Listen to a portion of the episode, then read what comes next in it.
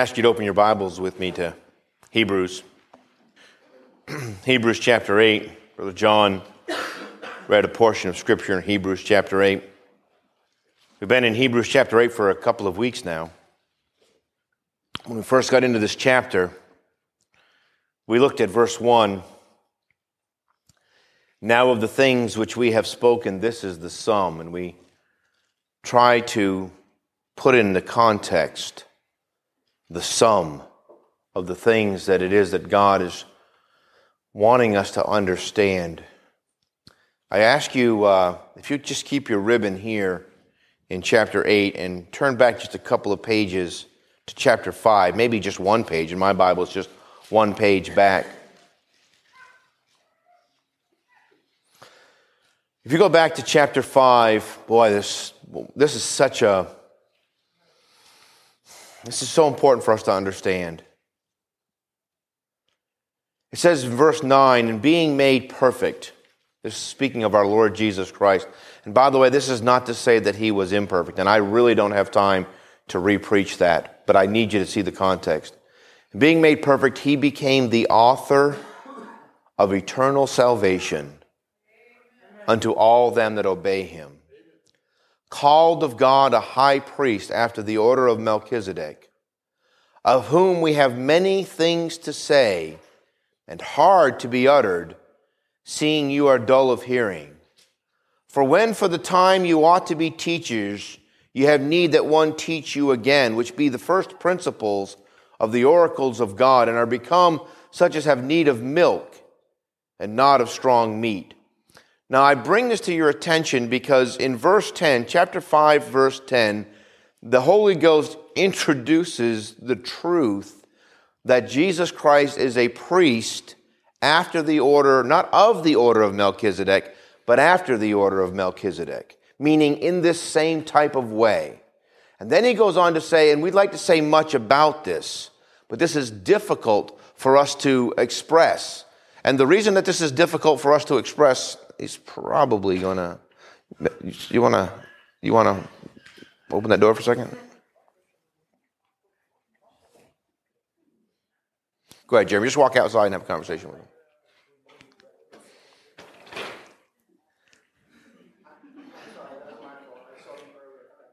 That's okay. Um, that's all right. Let's go back to what we were looking at. That doesn't happen every day. Amen. God wants us to understand that our Lord Jesus Christ is a priest in a specific, unique way. Now, here's the difficulty with preaching this. The age in which we live has a different difficulty than the age in which this was said originally. At the time that it's written right here, the difficulty that the Hebrews had with this is, is are you telling me, this is them speaking, are you telling me that we're replacing the Levitical priesthood with something else? Are you telling me that we're removing the temple and we're not going to practice that anymore? And they really had a difficulty with this. Now, I want you to understand why they have a difficulty with this. And the answer, simply, humanly speaking, would sound like this because they had done so for so many years. But that's not the reason that they have a difficulty with this. The reason that they have a difficulty with this is the same reason that we have a difficulty understanding the priesthood of Christ today. And that is this. We want to do this in our flesh. We want, listen, we want God to be in a box that we can understand. We want to take him out when it's necessary. We're even willing to acknowledge that he's a very great God and that we should, if you will, bow to him or tip our hat to him or acknowledge his greatness. But we believe that we can do this in the energy of our flesh. Because we think this is true, we have a hard time understanding. I don't see the big deal. I don't understand why it's significant, why I need to have this priest, this great high priest. Their difficulty was it was this. We already have Aaron, or Aaron's sons, if you will. We already have the Levitical priesthood. Why do we need to replace the Levitical priesthood? So in ver- chapter 5, when he introduces this, he says, There's very much that God would like to say to you, the Hebrews, that this is written to. But it's hard for us to express it, not because it's hard to talk about, but it's hard to talk about in ways that you'll understand because you don't even understand the significance of it. Now, this was very needed in their day, but it's more needed. And it's amazing that that would be true, that it's more needed in the age in which we live than it was in theirs. American Christianity, listen to me, please hear me. American Christianity is almost all about human effort.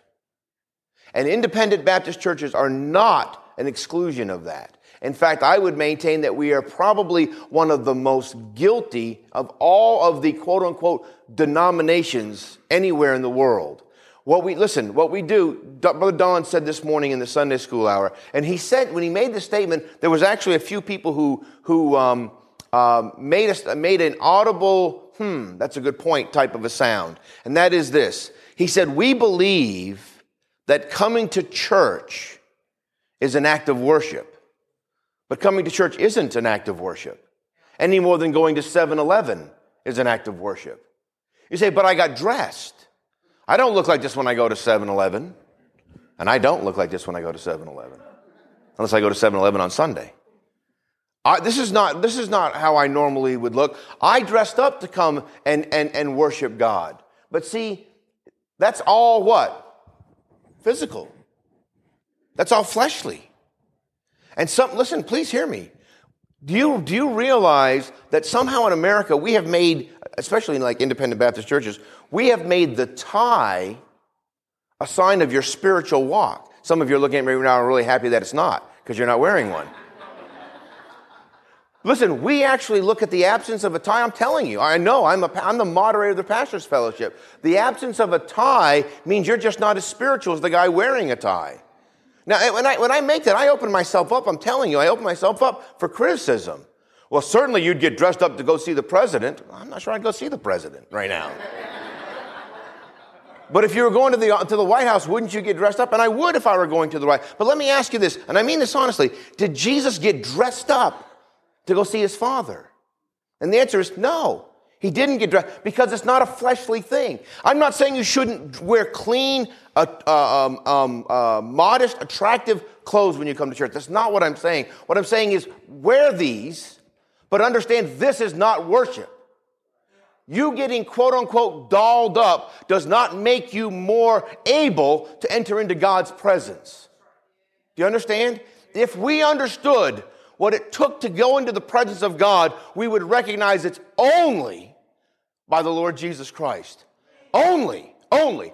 All of us together doing all the good things we could do before we came to church on Sunday could not therefore say, I will give all of my goodness and all of your goodness and all of all of our goodness and we'll give all of it to Matt Nowak. All of it. We'll heap it all on him. Now, Matt, you can go into the presence of God. No, he couldn't.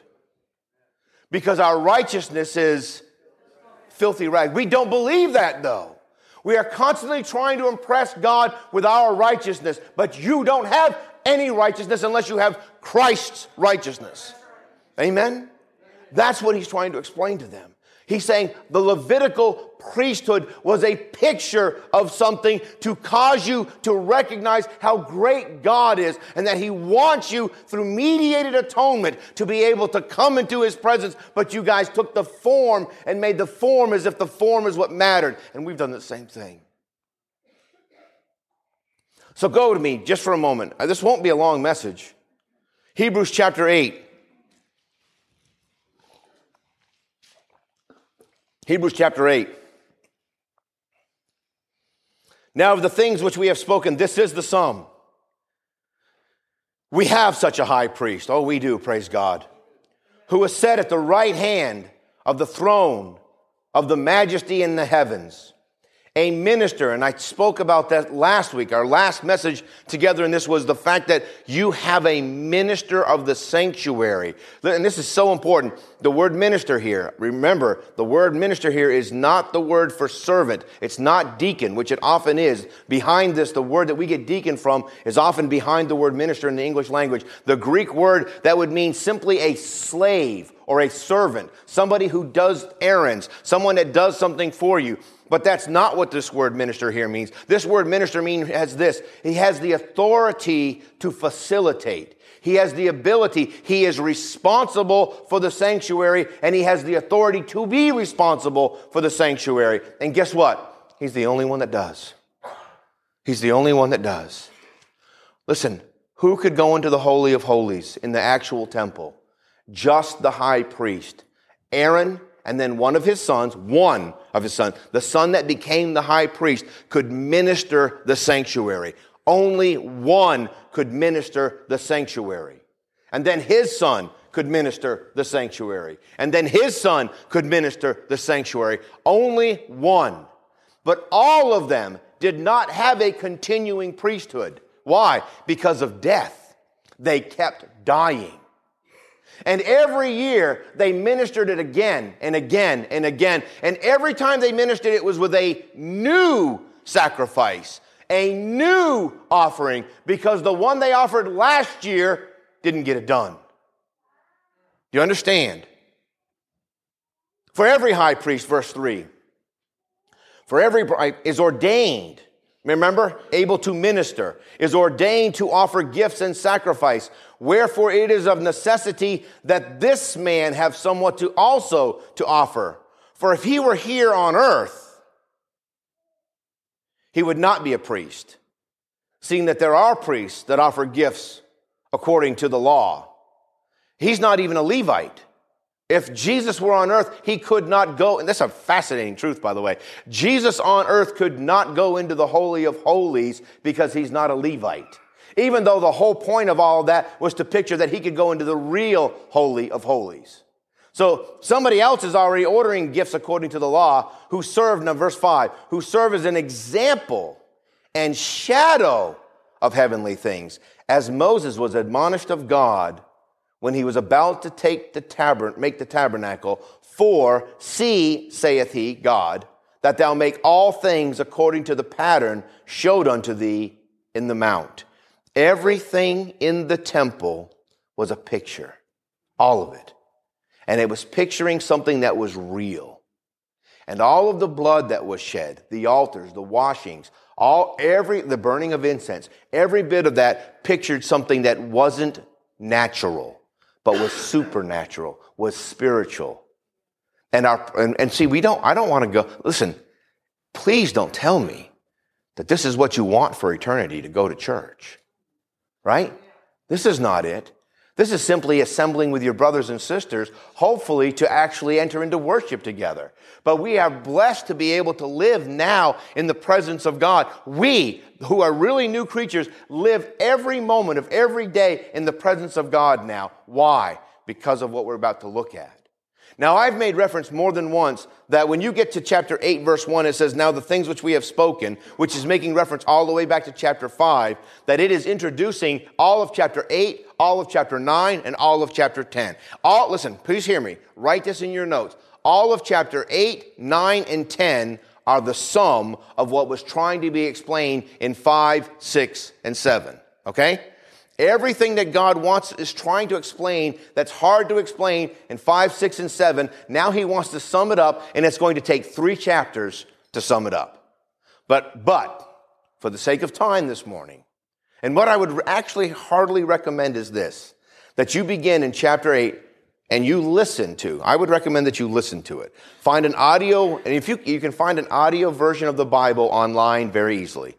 Just get on your computer, find an audio version of the Bible, start listening in chapter 8, and listen to chapter 8, 9, and 10 all together. Then listen to chapter 8, 9, and 10 all together. And then listen to chapter 8, 9, and 10. You say, oh, that'll take forever. And it won't.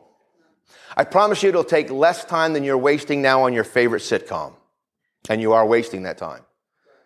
But that's what, it'll take less time than that to listen to it. Probably, you can probably listen to all three chapters three times in less than a half an hour. And I, I don't think I'm exaggerating all to say that. It doesn't take very long at all to listen to them. But listen to them. Now, I recommend that you do this. I recommend that you listen to them while you have an open Bible in front of you and you follow along while you're listening to them. And that you ask God to show you, show me, show me what you want me to see concerning this summing up of this fact that I have such a high priest. And why does that matter to me? Go to chapter 10, verse 1. Chapter 10, verse 1.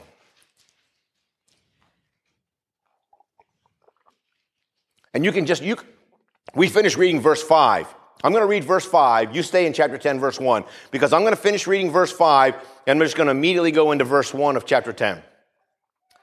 Who, who served under the example and shadow of heavenly things. This is what was told. As Moses was admonished of God when he was about to make the tabernacle, for see, saith he, that thou makest all things according to the pattern showed unto thee in the mount. For the law, having a shadow of good things to come, and not the very image of the things, can never, with those sacrifices which they offered year by year continually, make the comers thereto perfect. For then would they not have ceased to be offered? Because that the worshippers once purged should have no more conscience of sins? But in those sacrifices, there is a remembrance again made of sin every year. For it is not possible that the blood of bulls and of goats should take away sins. Wherefore, when he cometh into the world, he saith, Sacrifice and offering thou wouldest not, but a body hast thou prepared me. In burnt offerings and sacrifices for sin thou hast had no pleasure.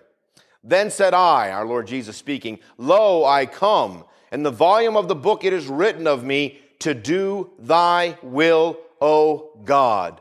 Above when he said, Sacrifice and offering and burnt offerings and offerings for sin thou wouldest not, neither hadst pleasure therein, which are offered by the law. Then said he, Lo, I come to do thy will, O God. He taketh away the first, that he may establish the second. By the which will we are sanctified through the offering of the body of Jesus Christ once for all.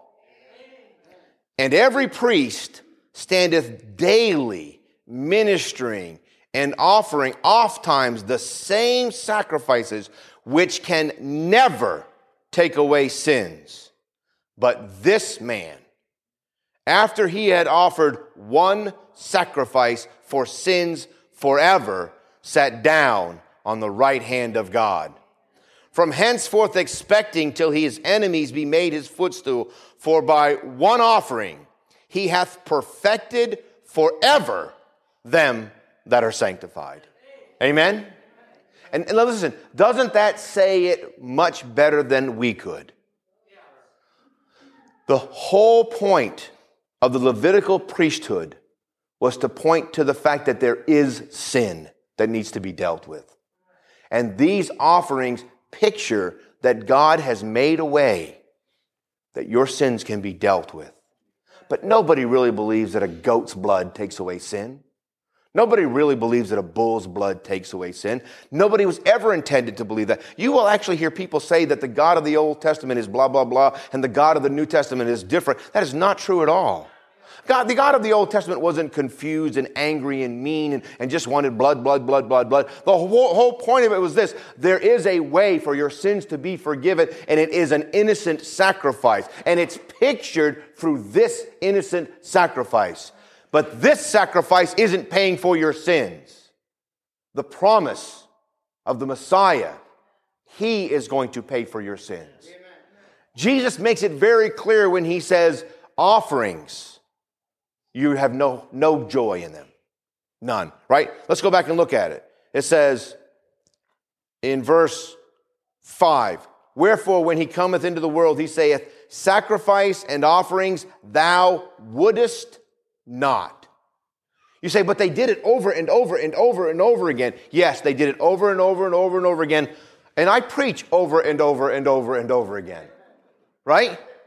But my preaching is only to point. Do you understand that? The preaching, the preaching isn't what saves you. Christ is what saves you. The purpose of good preaching is to point you to the Savior. Amen? The purpose of all of the sacrifices was to point to the Savior, to point to the fact that God would provide Himself a lamb. And John the Baptist has the privilege. What a privilege. What a tremendous ministry for John the Baptist to be able to say this Behold, look, understand the Lamb of God, which actually takes away all that sin.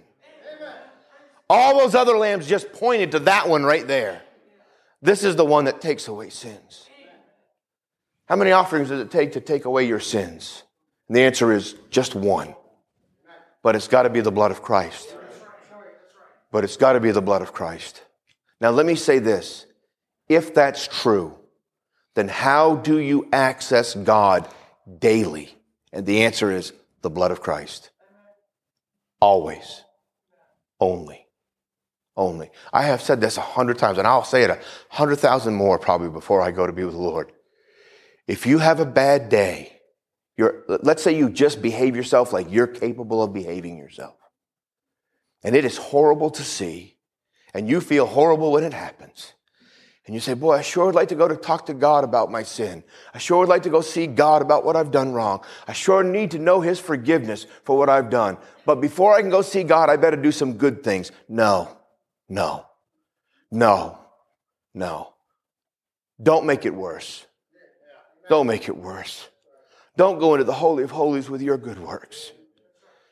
Don't make your way available through saying, I'll do something good, God, then I'll come see you and ask you to forgive me for the th-. The blood of Jesus Christ, his son, cleanses us from all sins. Amen? Once, forever. Yeah? It says, for by one, now hear me, read verse 14, take it home, put it on your refrigerator. For by one offering hath he perfected forever them that are sanctified. Amen? Amen? One offering forever. Now, so now you've had a good day. You don't have very many of those. If your life is anything like mine, uh, you know, you say, I've had a great, wonderful spiritual day and, and it's been joyful. And that's great. It is. And they're rare. They shouldn't be, but they are. Lord willing, they're becoming less and less rare. And I mean that honestly. And they are becoming less and less rare. And I praise God for the fact that they are in many of our lives becoming more and more the normal day of walking with God in the way that we should. So let's say you've had a great day. And you say, Oh, I need to go pray for so and so. You know, I mean, I don't know how, in my life, what happens is my phone goes in my pocket. I take it out, and it's either a text message from somebody or somebody posted something on the prayer request chain, and I see that and I say, Oh Lord, I need to, I need to approach you about this. So how do I go to God? Well, I've had a great day. Lord, I've had a great day. I feel worthy of coming into your presence. But you're not. But you're not. You need a priest. Amen? You need someone that can allow you access. You need a minister of the sanctuary who has made the offering the one offering that matters. And so you've had a bad day, the blood of Jesus Christ is more than enough. You've had a good day, the blood of Jesus Christ is more than enough. Period. What is my access to God? Honestly, what is my access to God ever? The blood of Jesus Christ. Always. Always. You should start living in this light. You should start living daily, every moment of every day, every hour of every day in this life. I can have free, full fellowship with God all the time because Jesus purchased that for me. He perfected me forever through the one offering that God the Father sees. Amen? Amen? And so you can keep the shortest accounts with God. You don't have to ever do anything other than turn to God and say, because of the blood, I approach you. I need to approach you. I know, I know what I was thinking. I know what I was doing is not what you'd have for me. I know as your son or your daughter, this is not what you wanted for me. And I confess that that's not what you want. Make me a different person. Continue to minister into my heart. We're going to be looking more and more at that coming after this, by the way. Continue to minister into my heart that which makes me the man or woman you want me to be. But I am so glad that I have access. And I can live right here in your presence. Amen?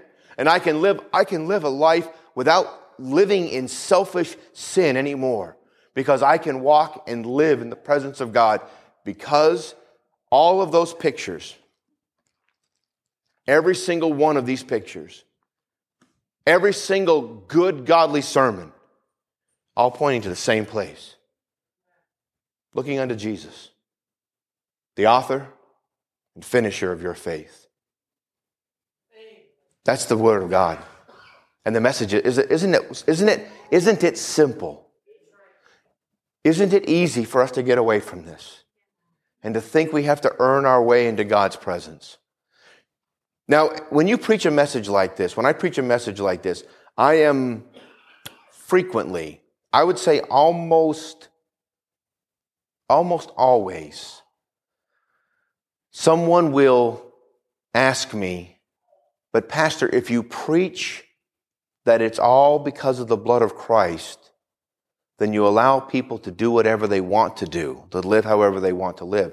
But Romans chapter 6 says, God forbid that we who are dead to, li- to sin should live any longer therein. Amen? If, if, if this sacrifice, if this, if this blood has paid for your sins, if you're really a new creature, do you want to live like an old creature? And the answer is not, listen, not only do I not want to, it makes me sick when I do. Amen? But see, here's the, here's the good news. The God who shed his blood for you didn't just pay for your sins, he has the power. And boy, I tell you, this, I, I don't have this power. I can put my hands up all day long, you know what I'm saying? And I can strain real hard. But I can't pour out any power. I can't pour out any blessings. I can't change you in the inward man through the preaching and teaching of the word, but praise God, Jesus Christ can. Because he isn't able all, only to make a sacrifice so that you can approach God, he's able to pour out into your life the power of God, which is the whole reason God wants to step toward you to begin with. Listen, God didn't save you to get you into heaven. He saved you to have fellowship with you. He saved you so He could conform you to the image of His Son, so that while He's touching you now, He doesn't have to touch you in judgment anymore. Praise God. Now He can touch you in love. Now He can say, I will make you what you cannot make yourself. I will restore that which you have lost. I will build that which you have broken. Everything that's wrong with you, I can fix it. Amen.